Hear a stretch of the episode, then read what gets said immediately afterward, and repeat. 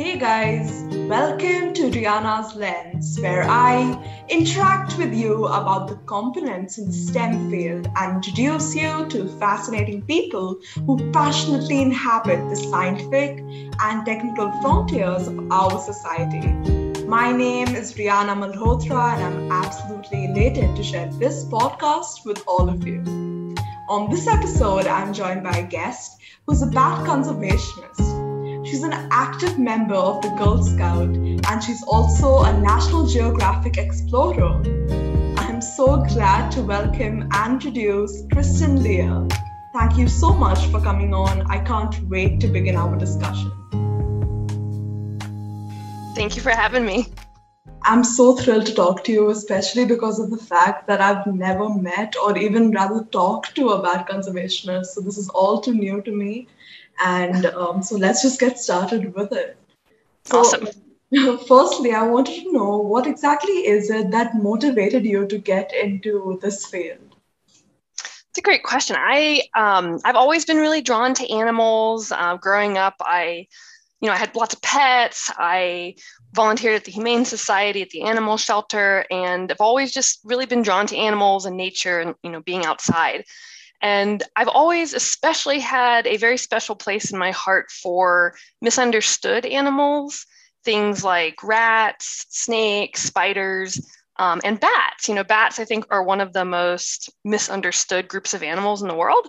And so, yeah, I was just drawn to them. And we in, Girl Scouts, we would take night hikes sometimes during summer camps, and you could see the bats, you know, flying around over you. And I was always curious about what they were doing. And you know, they're eating insects, um, you know, helping control insect populations. And so I just, I always just thought they were really neat. Um, and so that's kind of how I got interested in the first place in bat conservation. And then um, got my unofficial start in bat conservation when I was 12 in sixth grade when I built bat houses for my Girl Scout Silver Award. So that was my kind of entry into the field, and it's been a lifelong passion ever since. Oh, wow, that's definitely awesome. And yeah, it sure is an interesting field that you're exploring bats. And uh, do you also look into snakes and rats as well? I don't. I'm I'm purely focused on bats, which is it's kind of crazy that you can actually have a whole career in, in you know just focusing on bats. Um, but funny enough, I actually did have pet rats growing up, so um, you know they're they're great animals and, and really fun pets. So. Oh, okay. So, um, since you had an interest in this since you were really young, so what did your education journey look like? Was it a traditional path? Yeah, it kind of was a traditional path. I I always really really enjoyed school.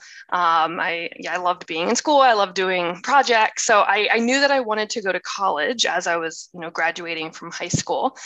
Um, and I knew that I wanted to work with animals for my career. But at that point, I didn't exactly know that you could have a career in bat conservation. Um, and so I thought that I wanted to be a vet um, when I went to college. I especially I wanted to focus on wildlife uh, vet medicine, um, and so I started a program at Ohio Wesleyan University um, in the zoology department, and that was um, you know the study study of animals. And got really involved in some research there. And my second summer, so the summer after my sophomore year, I got to go down to Texas and help a PhD student with her bat research so that was my first exposure to you know the world of bat science and bat careers. And that's when i fell in love um, with that as a career and, and and knew from then on that i wanted to focus on bats. So i i ditched the vet idea and i started learning as much as i could about bats and bat conservation. Um, I got my degree in zoology my bachelor of arts and then got um, had a couple years off before I went to grad school, but got my PhD last year in integrative conservation. So I was studying pollinating bats in Northeast Mexico for my, my PhD research. Oh, that's great. So um, now that you're finally a bat conservationist, what's your role and uh, what do you focus on? Yeah, great question. So as a bat conservationist, you know, there's lots of different ways that you can be involved in bat conservation. We have uh, people who are doing research, you know, actual scientific research with bats on many different aspects of, you know, bat biology, bat behavior, bat conservation. Uh, but the focus that my job and my passion lies in is working with people to do on the ground conservation work. Um, so I'm not I'm not really studying the bats anymore. I'm actually working with people to help protect them, um, and it's all that's all needed in bat conservation to really move conservation forward. Um, but my I, I, work at Bat Conservation International now. Um, I work as an endangered species interventions specialist, and uh, it's a long long title, but I lead Bat Conservation International's agave restoration initiative. So we're working to restore agave plants uh, for nectar feeding bats across the US, Southwest, and Mexico. So I get to lead that initiative, um, work with a huge diversity of people and organizations to, you know, to restore these really important food plants for these nectar bats. Um, so I get to, you know, do a lot of coordination, a lot of um, you know communicating with people, but I also get to do a lot of outreach, um, education. It's one of my passions, so it's one of the perks of the job. Yeah, that's true. That's so fascinating. It sounds absolutely amazing. And um, yep. so now there's this uh, conception that um, it started the huge pandemic that we're still going through. It started with uh, bats. So, what are your views about that? We so that's a, good question. We don't yet know where it came from, where COVID uh, nineteen, the SARS-CoV-2 virus came from. Um, you know, there's a lot of research going into the origins of the virus and where it did start, um, but we we don't really know yet. We may never know 100% for sure. Um, but I think the key is even if it is, you know, from the wild, from wildlife um, that jumped over into humans, you know, zoonotic disease the, the really key thing is it's it's not the animal's fault whether it's a bat or a pangolin or whatever it could be. It's not the animal's fault. They're living out there in their environments. You know they're very important. Bats are extremely important for like i said insect pest control and pollination. Um, so many benefits we derive from bats. And they're out there doing their thing. And the problem happens when we people start coming into closer and closer and closer contact with these wild animals. Um, you know, we can have birds and we can have bats in, in our yards, you know, flying around above us, and that's not a problem. The problem comes when we start really, you know, handling animals that we shouldn't be, um, or not taking proper uh, precautions, you know, proper health and safety precautions when we do. And so, I just really want to hammer home, you know, it's it's not the wildlife's fault. Um, and we really need to think about how we interact with wildlife and nature as we move forward so that this doesn't happen again. Yeah, definitely. That was beautifully said. And um, as you said, that every animal, including bats, are so important for our ecosystem. They have um, they each have everything or anything to provide to the environment. So it's not that we should blame the bats alone for um, this entire pandemic and it's, it's just transmitted like from us humans it's being transmitted. So mm-hmm. yeah that's beautifully said. And um, what are some more interesting facts about bats? Oh I, I love this question because there's so many cool bat facts. Um, so some of the, the insect eating bats um, can eat a lot of insects in a night um, and they can eat up to half their body weight, sometimes more, in insects every night during the summer. Um, that's a lot of insects. And if you think about what they're eating, these insect eating bats are consuming things like moths and beetles, including pests, so including uh, insects that destroy our agricultural crops. So these bats, um, it's estimated that they save just the US agricultural industry about an average of $23 billion a year on insect pest control services. Like, so farmers don't have to spray as many pesticides, they save money um, because these bats are eating the pests. So that's a really awesome fact. Um, the ma- majority of bats in the world uh, eat insects, but there are other bats, like um, the ones that I work with, that eat nectar um, and pollen from flowers. So they're really important pollinators. Um, if you like chocolate or mangoes or bananas or tequila. Um, you know, all those things are, those plants are pollinated by bats. So, again, very important. Um, I think some, two of my favorite bat facts, I think, also are fun facts. And one is that um, bat moms are basically super moms. They can, when they give birth to their one pup per year, they the baby can be up to half the mom, sorry, a third of the mom's body weight when it's born. So that would be like a human having giving birth to a toddler, which is pretty crazy.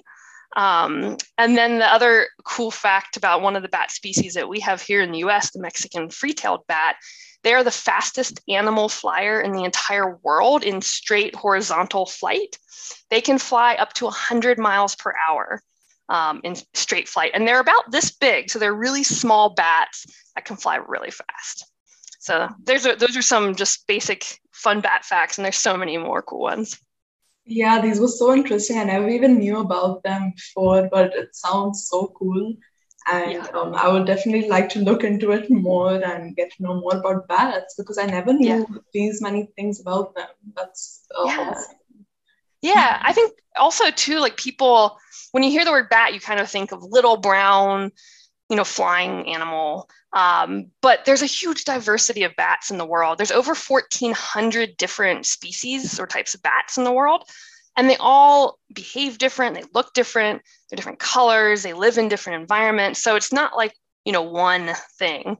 Um, they're all very different, and I think one of the common misconceptions about bats is that they're rodents, you know, rats with wings or flying flying mice. They're not. They they are mammals. They have fur just like we do um, have hair, but they um, actually are more closely related evolutionarily to people than to rodents, uh, which is kind of bizarre. But um, yeah, they're they're not just little rodents flying around in the sky.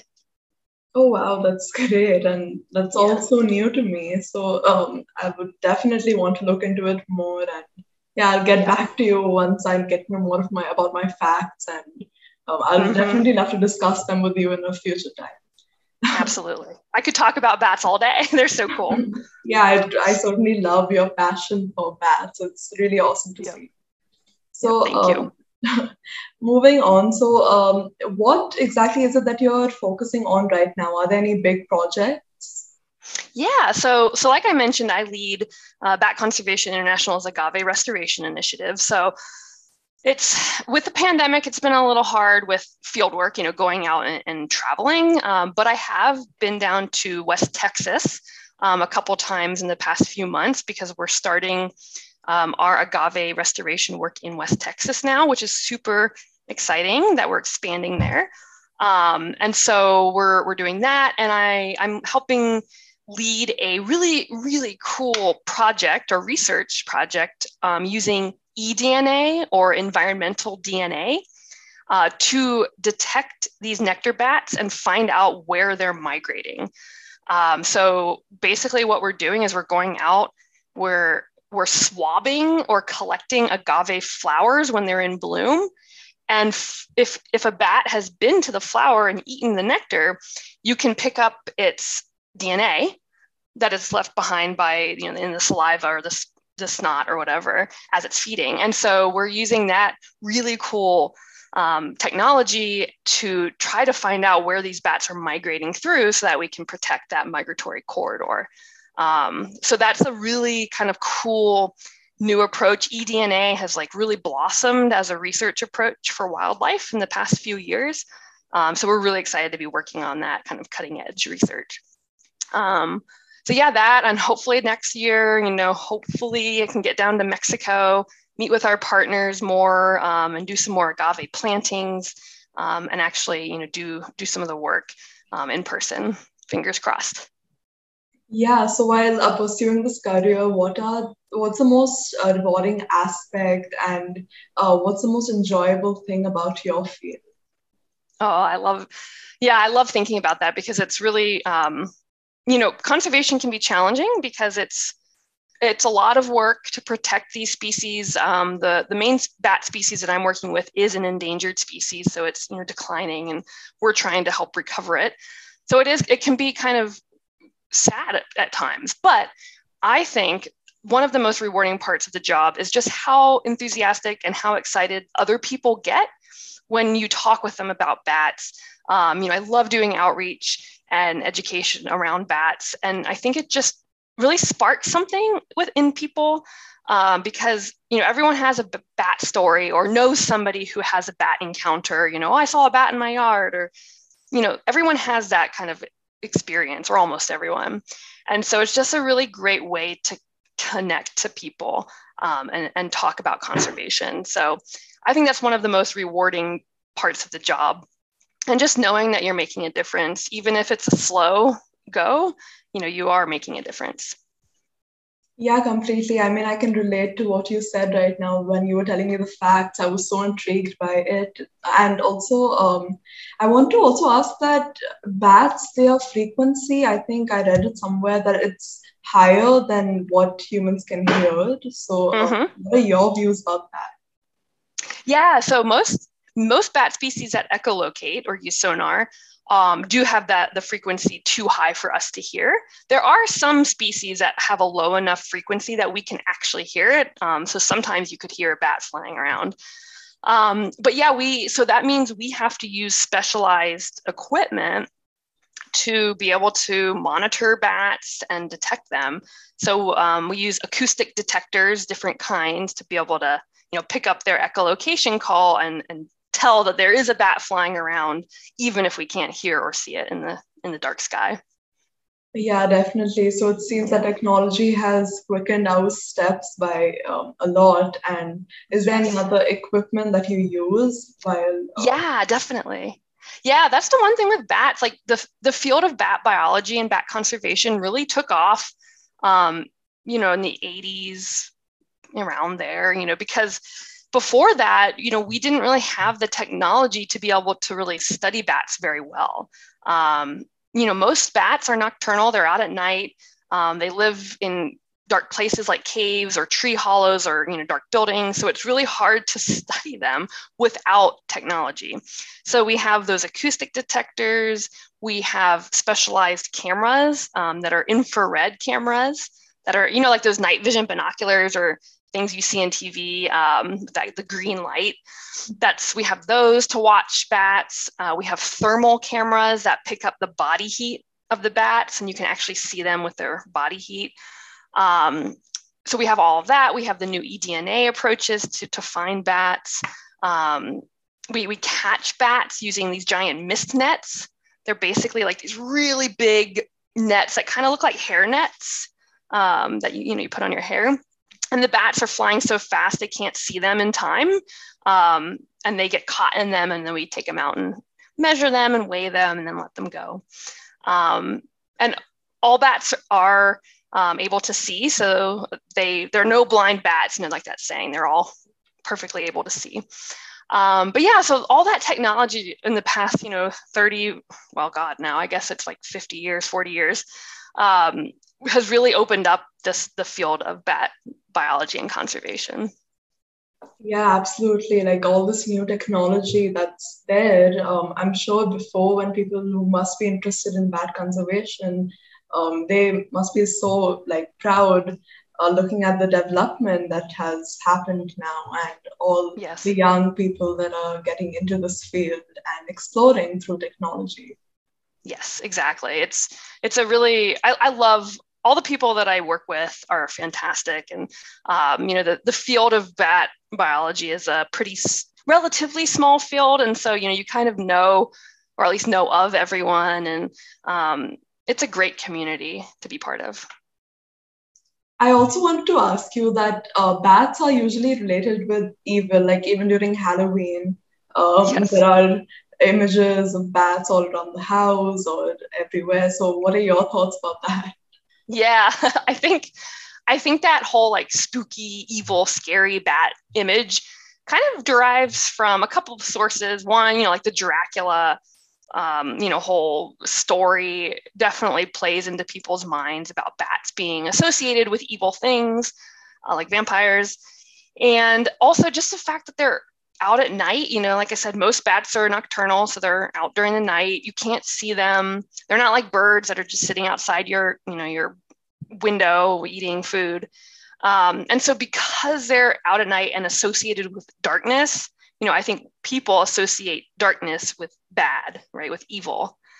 That I mean, it's just for forever. I think it's been like that. And so, um, so yeah, unfortunately, they get that association, and then in things like TV and movies, um, the media perpetuates that kind of association. You know, if you have a, a horror movie and you know the characters are walking through a dark house at night, you know, all of a sudden what jumps out or flies out at them, it's a swarm of bats.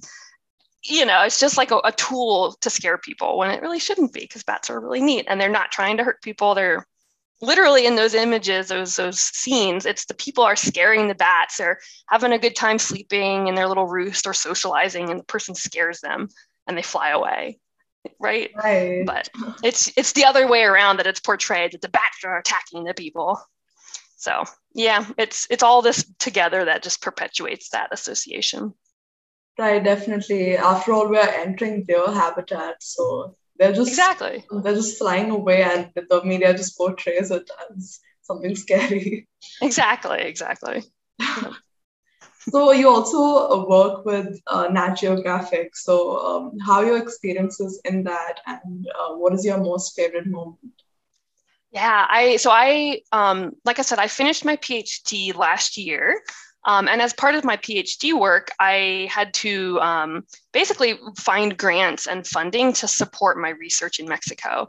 And so I applied for um, one of the, the grants through National Geographic during my grad school um, years and, and got that grant. So um, National Geographic supported my research, and I became a National Geographic explorer, and I'm now part of the, the Nat Geo family, which is really it, it's been an awesome experience. And I think my favorite moment from that was um, attending the 2019 Explorers Festival in Washington, D.C., um, where it was hundreds of explorers from around the world.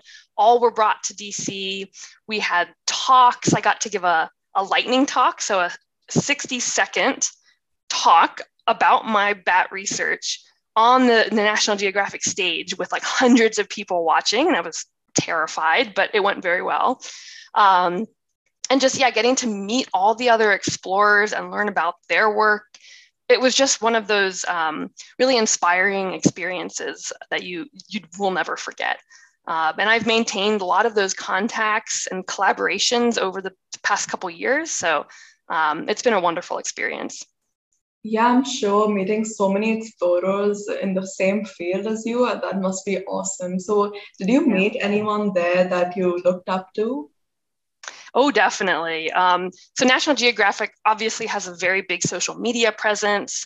You know, they're you know all over TV, magazine. Like it's they have a huge presence. And so, you know, growing up, you read articles in the magazine or you, on social media. You see these people who are working in, in science and conservation and education and storytelling, you see those people. And yeah, I got to actually meet some of those people who I admire so much. And some of these people are very well established in their field and they're they're further along in their careers.